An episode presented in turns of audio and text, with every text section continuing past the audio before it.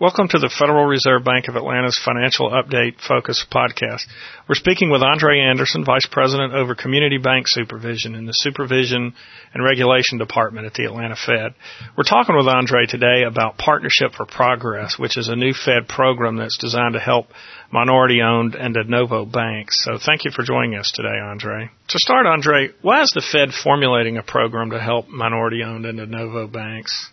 Supporting minority owned institutions is really fundamental to our mission to provide for a safe, a sound, and an accessible banking system. Minority owned institutions are vital to meeting the credit needs of their communities, which often include underserved populations and markets. Well, the announcement of Partnership for Progress mentioned some unique challenges that minority and de novo banks face.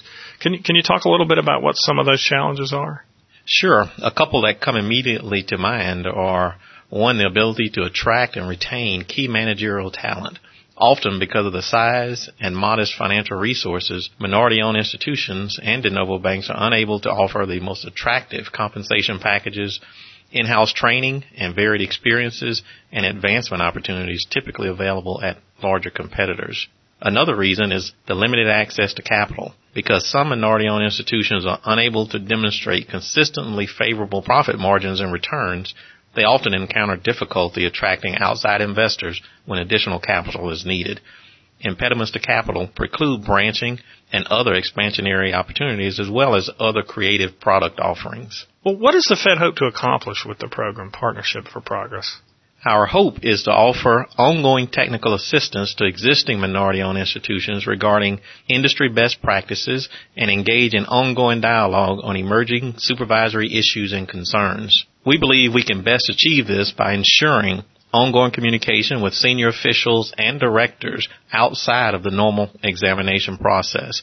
We also believe this approach will increase their confidence in the regulatory process and improve their chances for long-term success. Well, Andre, within Partnership for Progress, what is the role of the regional reserve banks and in particular of the Atlanta Fed? The program has multiple distribution channels to ensure it has broad reach to address the diverse needs of the minority institutions. The reserve banks will conduct workshops that can be customized for targeted institutions that deliver technical information and respond to specific questions affecting the minority owned institutions.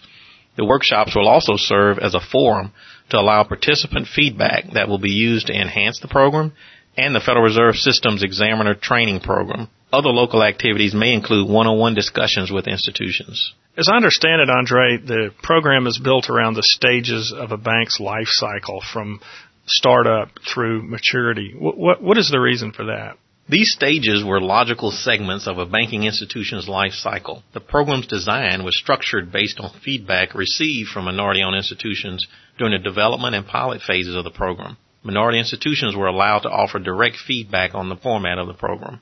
All right, thanks, Andre. Again, we've been speaking with Andre Anderson, Atlanta Fed Vice President over Community Bank Supervision.